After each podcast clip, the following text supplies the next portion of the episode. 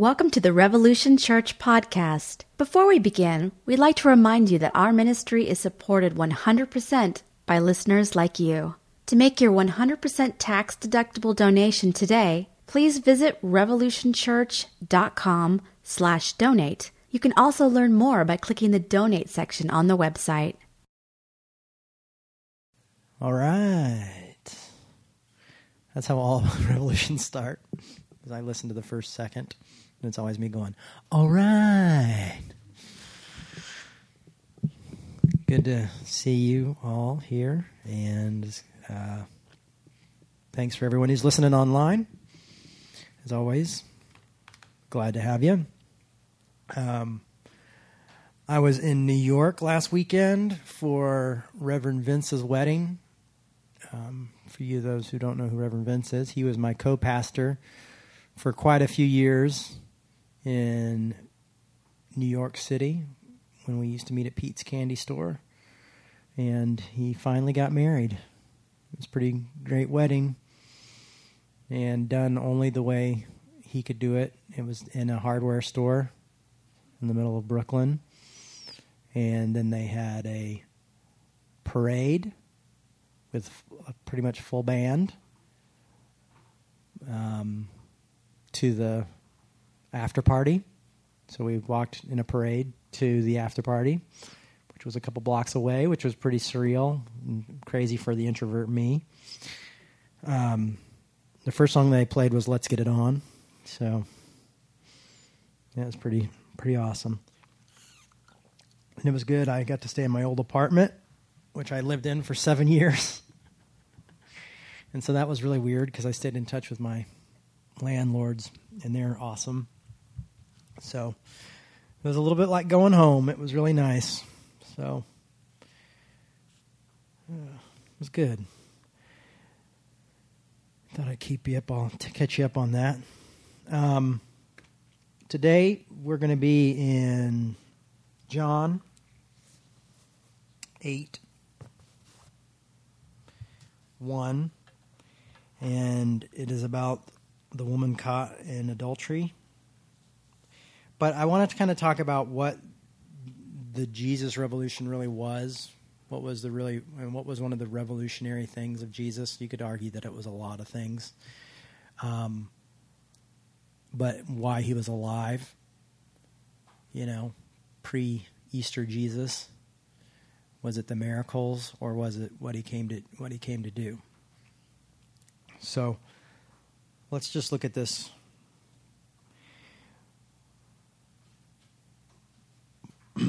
While Jesus went to Mount to the Mount of Olives early that morning, he came to the temple. All the people came down to him, and he sat down and began to teach them. The scribes and the Pharisees brought a woman who had been caught in adultery. And making her stand before all of them, they said to him, Teacher, this woman was caught in the very act of committing adultery. How they caught her in the very act, I have no idea. And how it's just the woman and not the man. That's another story. Why that's bizarre. And they say, and this is the to me, this is here is the the most shocking part, which usually I've heard this sermon, I've heard people use this verse for a sermon many times and used very different focusing on different things. But to me, here's the real weird part of it: is now in the now in the law of Moses commands us to stone such a woman. Now, what do you say? Now, just so you know, that's Old Covenant. That's Old Testament.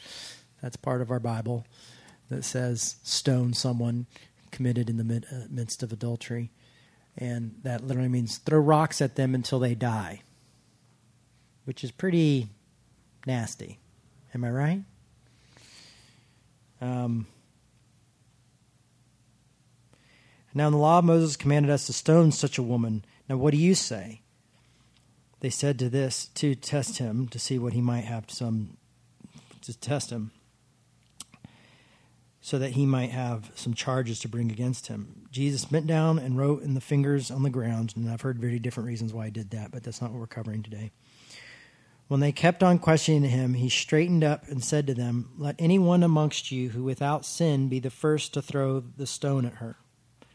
And once again he bent down and wrote on the ground. When they heard this, they went away, one by one, beginning with the elder, and, and Jesus was left alone with the woman standing before him. I was in a passion play when I was a kid, and this was part of the play. And I remember we all had rocks, and he said that, and we all went clunk, clunk. Slowly dropped our walks, rocks, plunk, plunk, plunk, plunk, and all walked away. It was very dramatic. Just picture it, if you will. Um, but it goes basically because you without sin cast the first stone. And once again, he bent down and wrote in the sand, on the ground. Then he heard they went away one by one. Jesus was left alone with the woman. Jesus straightened up and said to her, Woman, where are they? Has no one condemned you? She said, No one, sir. And Jesus said, Neither do I. I condemn you. I, I neither do I condemn you. Go away from now and do no sin and do not sin again. Now a lot of people want to also focus on the do not sin again, which I'm not going to focus on that today at all, and I don't think it means don't ever do anything wrong. Um, what I want to focus on is the stoning her to death that Moses' law commanded. And there was a lot of things in the old law that commanded death or commanded beatings, commanded violence. And the law commands death often. And Jesus comes along and says, No. Who, who are we to be able to command death? Who are we to be able to act in violence? You know, any of us sinless? You know, Jesus didn't throw a rock either, even though everybody thought he was sinless. At least his mother did. Um, to me, this is the real, one of the real revolutionary moments in the life of Jesus is the nonviolence. It said he comes and says, The violence that was practiced long ago is not what I practice. As I've come to fulfill the faith, if I've come to fulfill the law, I've come to show you that that's not the way the law is supposed to be. And for me, I get torn because when I read the Bible and I read Old Testament, even some of the New Testament, I get really upset and confused by how some people are treated. And especially in the Old Testament, the genocide and the commanding of I can't remember where it is exactly, but where it talks about dashing infants' heads against rocks. I mean, there's and that God commands this, and you go, how do we uh, deal with that? And a lot of Christians use that as an excuse for violence, and have over the years. Um, but Jesus comes and says, No, we're not stoning anyone. We're not killing anyone. This is not what we're doing. In John, I'm sorry, in Matthew 5,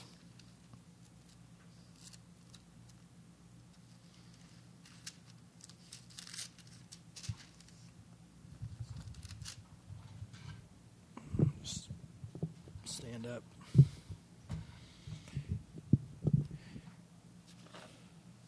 in Matthew 5 38.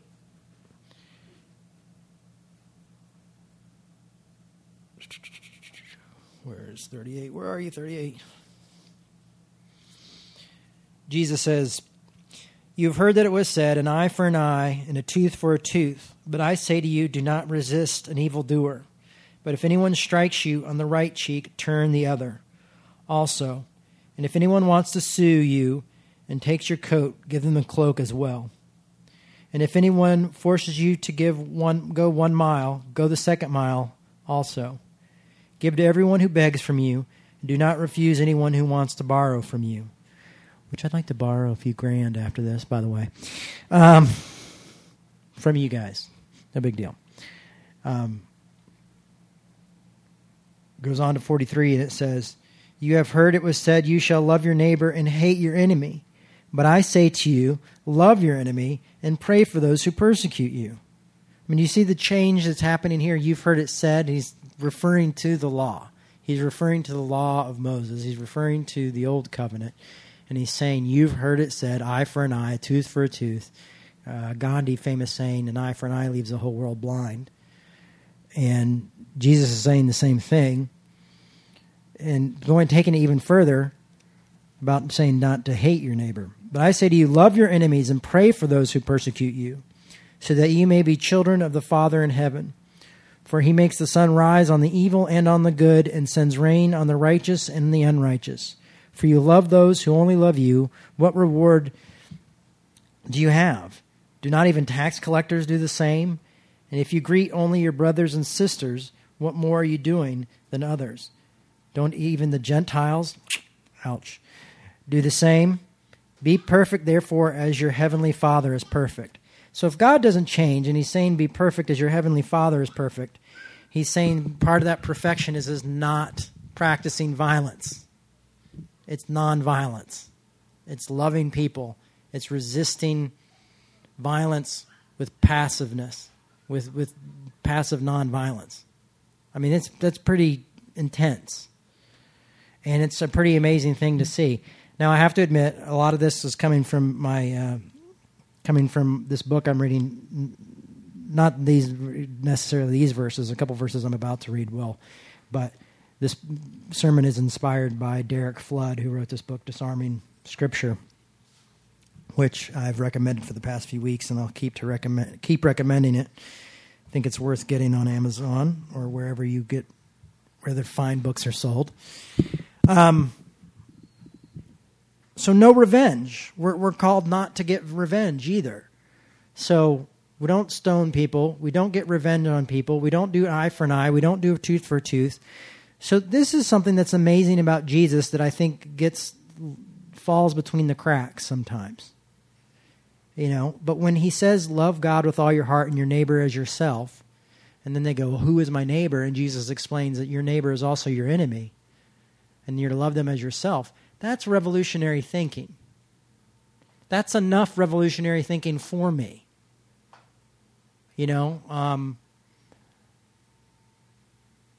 I, I, I, you know, people say, "Oh, Paul was only concerned with the post-Easter Jesus," and uh, I don't think that's necessarily true, because Paul does the same thing, and we'll see that here in a minute, as Jesus did with verses in Scripture. Um, uh, back back in uh, jumping back to 2126 of 5 21 26 says you have heard it said to those in ancient times you shall not murder and whoever murders you shall be liable to judgment. But i say to you that you are that if you are angry with a brother or sister you will be liable to judgment. And if you insult a brother and sister you will be liable to the council. And if you say you fool you'll be liable to the hell to, to the hell of fire so when you are offering your gift at the altar, if you remember that your brother or sister has something against you, leave your gift there before the altar and go first reconcile to your brothers and sisters. It's saying before you become right with God, before you try to do any of that, make sure you're right with your brother and your sister. Remember, sure you're right with the other. That's pretty intense stuff. I mean, this is really turning the law on its head. This is really saying, I'm come to reform a religion and a faith that if I'm this, if Jesus who he claims he is, and he's saying all this stuff, I mean, he's reforming faith. He's not just saying, I'm come and all that stuff was cool. He's coming and saying, I'm going to come and I'm going to change all that. All that's going to change. It's all all different now. You know, I, I don't, we don't want the violence anymore, and that that's one of the things that people were hoping is that a Messiah would come and raise up an army and violently take over Rome, conquer Rome, and rule. And Jesus saying that's not why I've come. When two of the disciples say, ask Jesus to bring down hell, fire, and brimstone, you know, why don't you just bring down the fires of hell amongst these people? And Jesus goes, You don't even know what you're asking. You know, you don't know why I came. So Jesus changes the old ways. Um, and this is one of the things I wanted to read. see if I.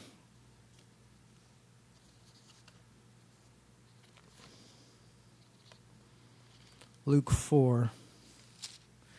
Jumping all over the Gospels today.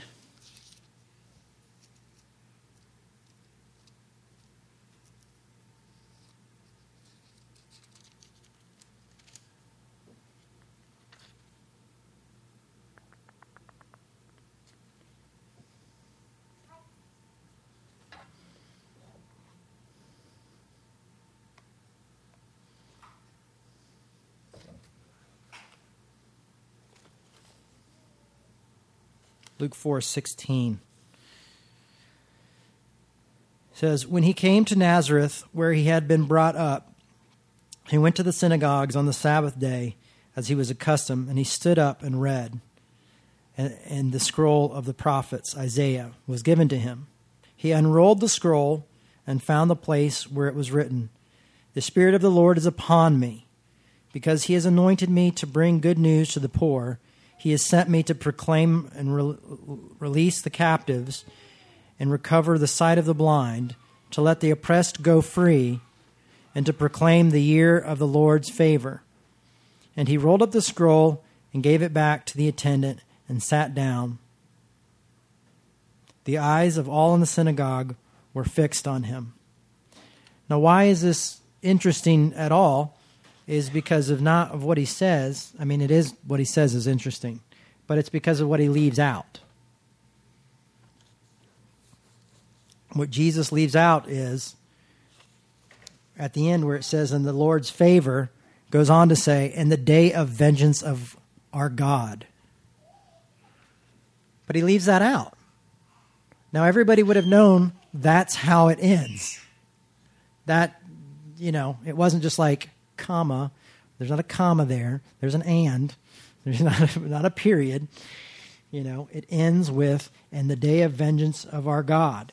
But Jesus leaves that out. Why is that? Because Jesus is changing the old ways.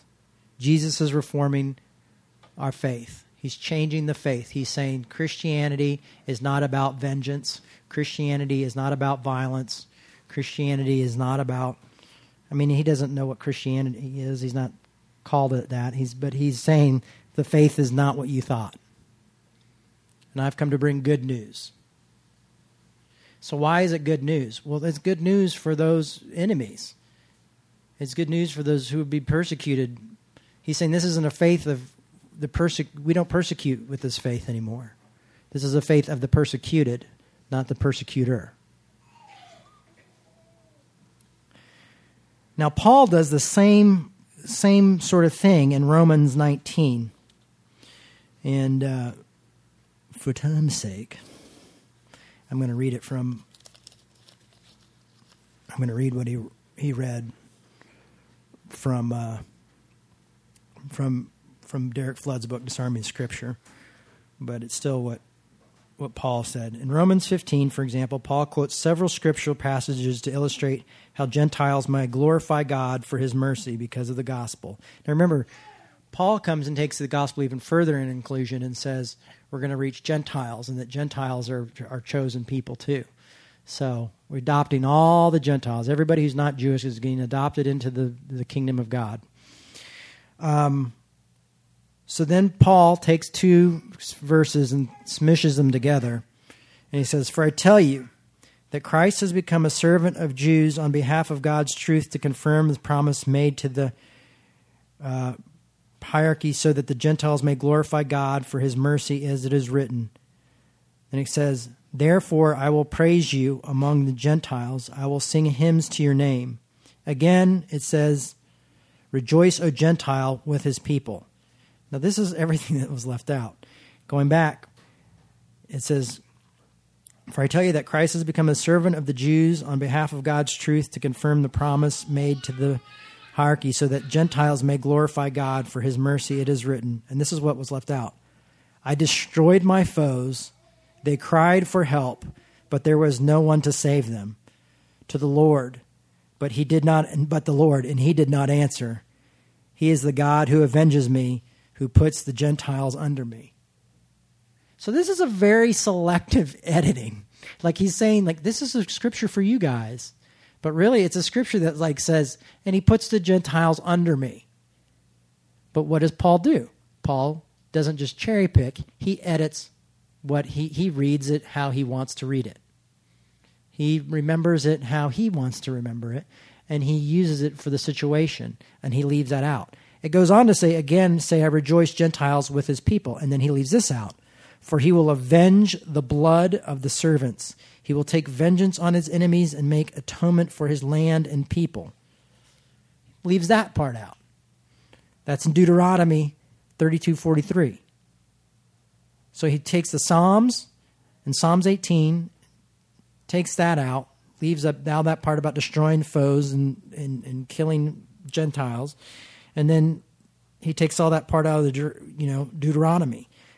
So Paul does the same thing, is taking violence out of the scripture. Now that doesn't mean we've got a complete non-violent New Testament. I wish it did, but there's some violent things in there, and uh, you know I was thinking about in Acts the two people who were struck down dead for lying about their money.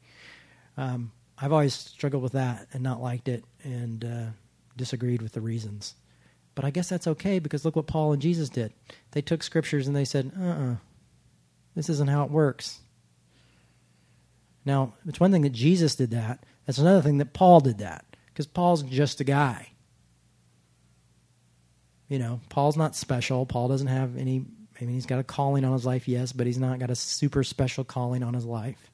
He's just a human being. He says God shows no favor amongst men. Paul says that himself. So, what we have here is a complete revisioning of the Gospels, a complete, uh, I guess you could say, deconstruction. And they reconstructed it and said, oh, we're just going to leave some of the bricks out. And that's good news in the gospel. Um, once again, just in another area of the Bible that's repeat what Jesus has said, but we'll just give it a different different sound. Um, in Luke six uh, twenty seven, which we just we read this earlier in uh, John, I believe, but it says, "But I say to you, listen, love your enemies, do good to those who hate you, bless those who curse you, pray for those who abuse you." If anyone strikes you on the cheek, offer the other cheek also. And from anyone who takes away your coat, do not withhold even your shirt. Give to everyone who begs from you, and if anyone takes away your goods, do not ask them again. Do to others as you would have them do to you. I mean, that's really, there's that secret thing. But it's nonviolence, so it's saying don't even, and don't even hate. Love your enemies. Do good to those who hate you. Don't hate those who hate you. You know, if you want to know more about this, Gandhi really nailed it. And you can read about Gandhi and his nonviolence. Or if you want to read even more about someone who took it into another level again, uh, Martin Luther King Jr., he nailed it with nonviolence. You know, um, Google nonviolence, read about that. It's, it's the spirit of what we're reading here is there. Um, to me, this is good news. I'm going to go on and read a little bit more. If you love those who love you, what credit is that for you? Even sinners love those who love them. If you do good to those who do good to you, what credit is that for to you? For even sinners do the same. If you lend to those whom you hope can receive with credit, is that sorry, this Bible reads weird sometimes hope to receive what credit is due to you. Even sinners lend to sinners to receive as much again. But love your enemies and do good and lend, expecting nothing in return. Your reward will be great, and you will be a child of the Most High. Remember that? Child of the Most High. Act as be perfect as your Father in heaven is perfect. He's saying you'll be a child of God if this is how we respond to people. Um, you, you you be acting as a child of Most High. You'll be being fulfilling the Father, being complete as the Father. Complete's a better word than perfect. Um, like the Father, when we don't retaliate, when we don't seek revenge, when we don't bring violence against people. Um, be merciful just as your Father is merciful. So this is this is my message today is that if you're if this is a struggle that you have and you, and you deal with and, and with the Bible, here's at least some little bit of good news from the pages of the Bible and from Jesus and from Paul um, about reformation in the Bible and about change in the Bible. Because I know if I try to read the Bible and jump around, it really confuses me and it brings me down and it can cause me to just want to rethink everything in my life. But when I'm able to look at things like this and see a reformation happening in front of my eyes and seeing a change happen that's drastic and seeing Christ and and Paul changing what they're changing the very verses and the very scriptures that they're reading to be more affirming and more open and more hopeful and more loving and less condemning and less violent and less bloody. That is good news. That's amazing to me. So, with that, um, we'll call it a day. Um, for those of you who uh, are listening online or here in service, we are a nonprofit. And uh, if you'd like to give, we uh, you can you can give online by going to uh, revolutionchurch.com or you can go to the Revolution Facebook and click on donation and give there. Um, but as always, we'd much rather have you listening than your money. So please don't ever feel obligated to give. But if it's something that you feel like you get something out of and something you want to do, um, we can always use your support. So thank you for that. So I'm going to end this thing with a prayer real quick, and then I'll pass the hat. Lord, I thank you for your grace and your mercy. Uh, I thank you for your revision of the word. Um, it gives me hope, gives me peace, and I hope that uh, it gives others the same.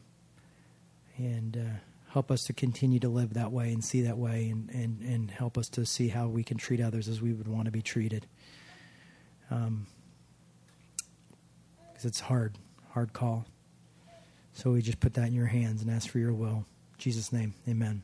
Thanks a lot, everybody. This has been Revolution.